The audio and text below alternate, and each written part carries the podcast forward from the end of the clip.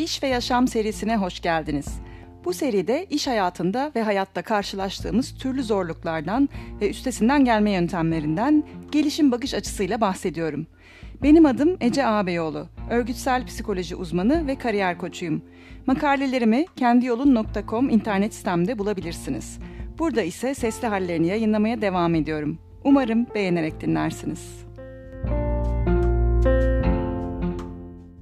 Herkese merhaba. Fikir çatışmasını öğrenmek konulu bölüme hoş geldiniz.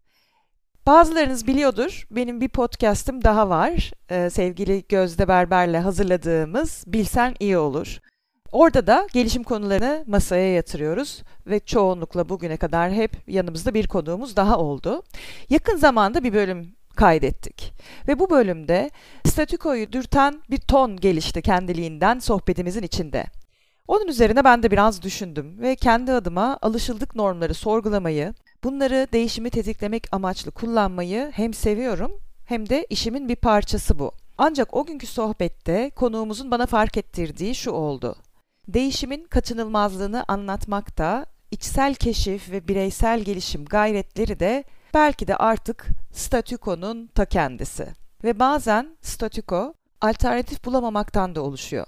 Bir gün birisi çıkıyor, mevcut durumu ve yakında çözümlenmesi gerekecek problemleri öyle bir gösteriyor ki insan kendini elimden geleni yapıyorum battaniyesine sarılmış halde bulabiliyor. Dikkat etmek lazım diye düşünüyorum. Yaptıklarımız veya yaklaşımımız genelde çok onay görüyorsa böyle bir battaniyenin yani elimden geleni yapıyorum battaniyesinin biz farkına bile varmadan üstümüzü örtmüş olması mümkün. Bir battaniyenin ne zararı olabilir ki? Eğer ihtiyacınız dinlenmek değilse, hareket etmekse, sıcak ve yumuşak bir uykuda çokça vakit geçirmek yerine bir an önce halletmeniz gereken şeyler varsa bir battaniye pek de iyi bir yardımcı değildir.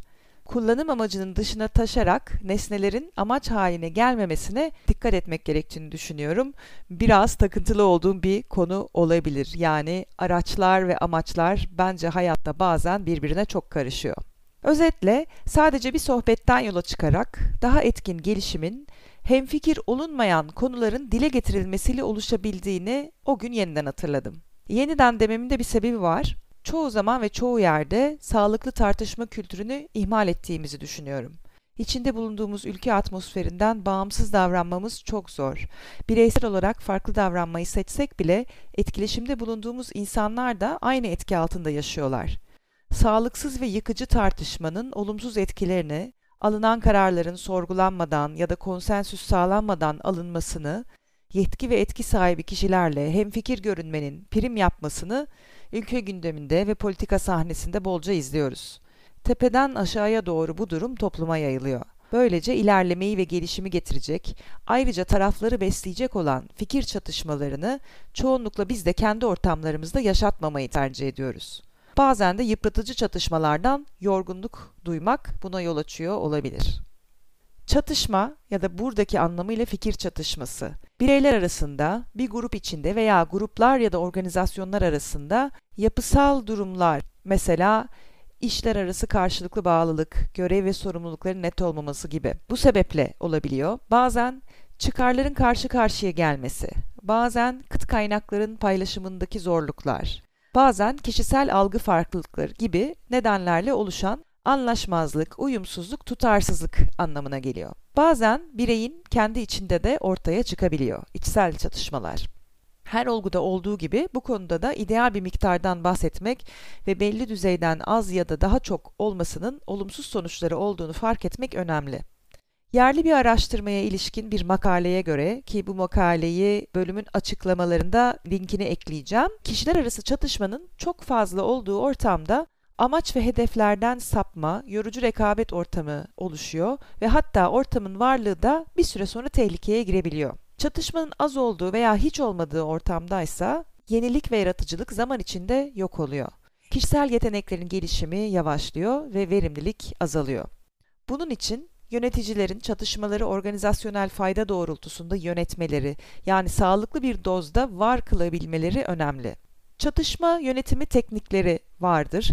bazılarınız eminim ki duymuştur. Hele ki kurumsal hayatta çalışmaya devam ediyorsanız. E, bu teknikler ve kişiliğe bağlı stillerle ilgili de çok fazla kaynak var. Bunlara ulaşmak mümkün. Merak edenler e, hemen araştırabilir. Ancak burada çokça popüler olan çatışma yönetme ya da çözümleme tavsiyelerine değil, çatışmaya izin vermeye yönelik bir şeyler paylaşacağım. Çünkü en başta belirttiğim gibi yenilik, yaratıcılık ve gerçek fayda arayanlar için kırıp dökmeden çatışmayı kucaklamak, herkesin sürekli uyumlu davranmasıyla yetinmemek gelişimi sağlayacaktır.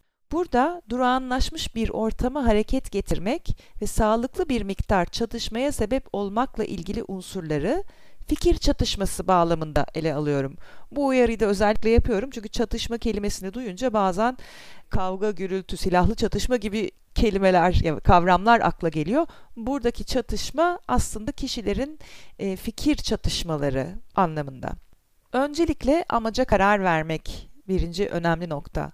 Eğer amaç atalet içindeki bir ortama farkındalık yaratmak ya da bir sorunun çözülmesi için insanları harekete geçirmekse, biraz daha provokatif, ezber bozan bir tutum sergileyebiliriz. Üzerinde düşünmeden kabul görmeyeceğini tahmin ettiğimiz önerileri ortaya koyabiliriz. Bu sizce nasıl yapabiliriz, bu sorunu nasıl çözebiliriz diye sormaktan farklı bir yöntem.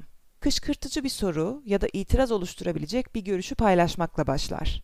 Özellikle doğru bildiğini rahatça uygulayan, kendini sorgulamayan ve sorgulanmayan insanlar için daha etkili olacaktır.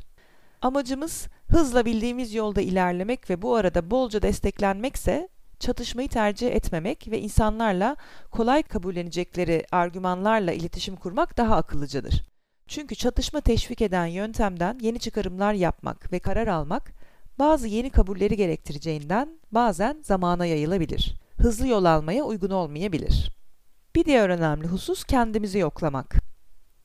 Çatışmalara ne derece yer verdiğimizi ve farklı bakış açılarından yeni şeyler öğrenebilme performansımızı incelemek için genelde ne derece ve ne sıklıkta alkış aldığımıza bakmak işe yarayabilir.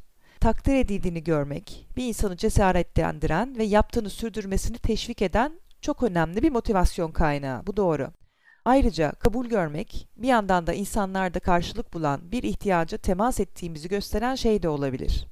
Ancak bir yandan da aykırı bulunacak, sorgulanacak ya da kabullenmekte zorlanılacak şeyleri hiç söylemiyor veya yapmıyor olabilir miyiz? onaylanma görüyorsak, bunun insanların konfor alanlarını pekiştirdiğimiz için mi, yoksa düşündürüp sarsarak yeni farkındalık yaşamalarına aracı olduğumuz için mi olduğuna bakmak bence iyi bir fikir olabilir. En başta kendimize sormakta fayda olan diğer sorular da şunlar. Kendi savunma duvarlarım neler? Hangi hallerde savunmaya geçiyorum? Ben rahatsız edici gerçekleri duymaya ne kadar hazırım? Duyunca davranışım nasıl oluyor ve nasıl olmalı?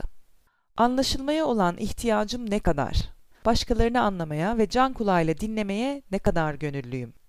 Tüm bunları bilerek çatışma içinde çok daha sağlıkla yer almak ya da bir çatışma ortamını tetiklemek ve izlemek mümkün olabilir.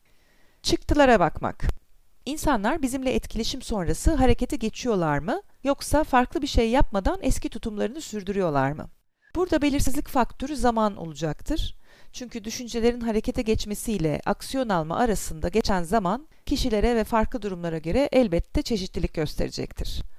Bize uzun gelen zaman aslında o durumda normal bir sürede olabilir.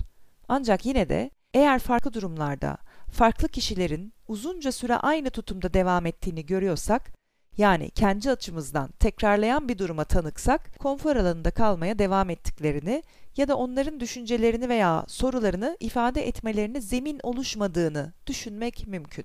Kendi izlenimlerimizle yetinmeyerek ne düşündüklerini de sormak daha gerçekçi bir değerlendirmeye yarar böyle bir durumda.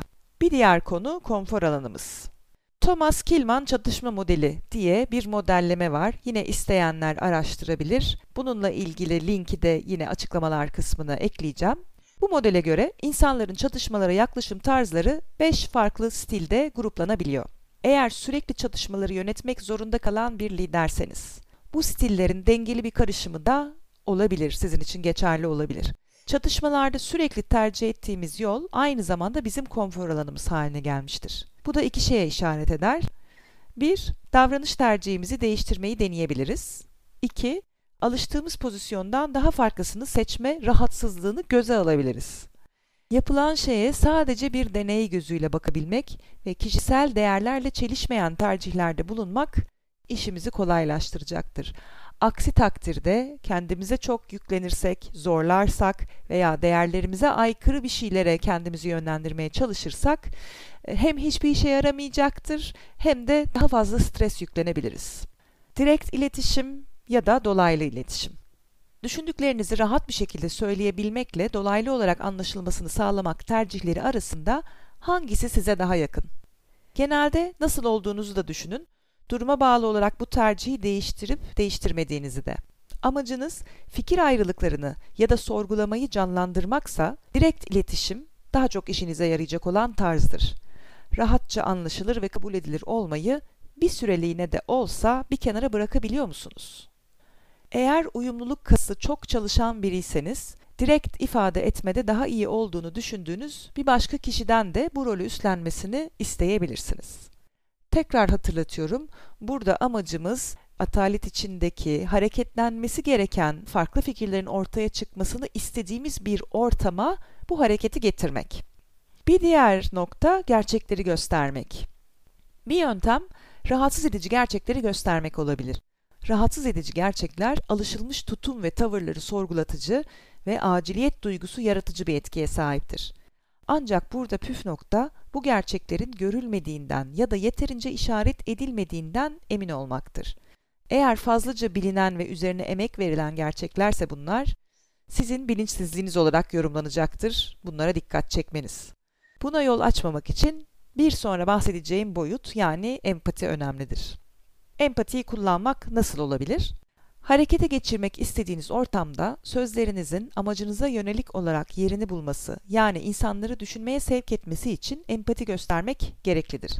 Belli bir konuda onların zaten gördüğü ve bildiği gerekçeleri göstermek pek bir işe yaramayacaktır. Ama onların da bildiği ve gördüğü gerçek hakkında neler düşündüklerini, amaçlarını doğru tahmin ederek ifade edebilirseniz, en azından haklarını teslim ettiğinizi görerek dinlemeye daha açık olurlar. Bugüne kadar yaptıklarını bildiğiniz şeyler varsa onları da gördüğünüzü ve bildiğinizi ifade etmek, kendilerini saydığınızı hissettirerek pozisyonunuzu güçlendirir.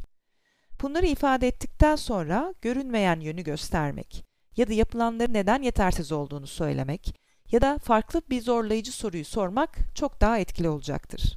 Empati gösterilmeden ifade edilen konularda insanlar çoğunlukla hızla savunma pozisyonuna geçerek mevcut durumlarını daha da koruma eğiliminde olurlar. Amacın anlaşılmasını sağlamak ve güven bir diğer önemli boyut. Her ne kadar çatışmayı araç olarak kullanmak kolay anlaşılmanın tersi yönünde bir pratikse de amacınızın anlaşılması yöntemin işe yaraması için gereklidir. Böylece hem yanlış anlamaları hem de yeni sorunları önlemiş olursunuz. Sorduğunuz ya da söylediğiniz şeyin düşünülmeyeni ortaya çıkarmak ya da ortamı harekete geçirmek için olduğunu belirtebilirsiniz. Niyetinizin kişiliklere saldırı olmadığının bilinmesi gereklidir. Hatta insanları özellikle dile getirmekten çekindikleri şeyleri paylaşmaya teşvik edebilirsiniz. Örnek olarak da kendinizi gösterebilirsiniz. Bunu layığıyla yapabilmek içinse ortamda güvenin sağlanmış olması gereklidir. Güvenin olmadığı ortamda atalet, ketumluk ve statüko egemen kalacaktır. Güveni inşa etmenin yolları ise başka bir konuşmanın konusu olabilecek kadar geniş, uzun e, bir alan.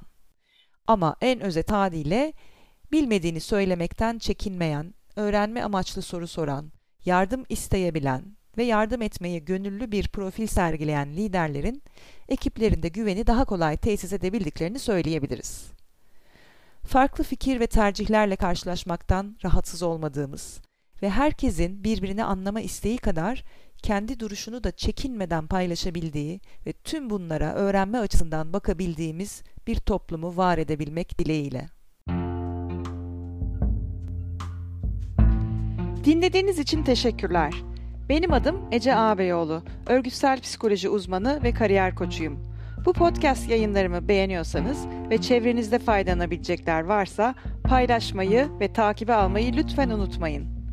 Bana ulaşmak için Instagram ve LinkedIn'de Ece Ağabeyoğlu hesabıma doğrudan mesaj atabilir, ece.kendiyolun.com adresine mail gönderebilirsiniz. Kendinize çok iyi bakın.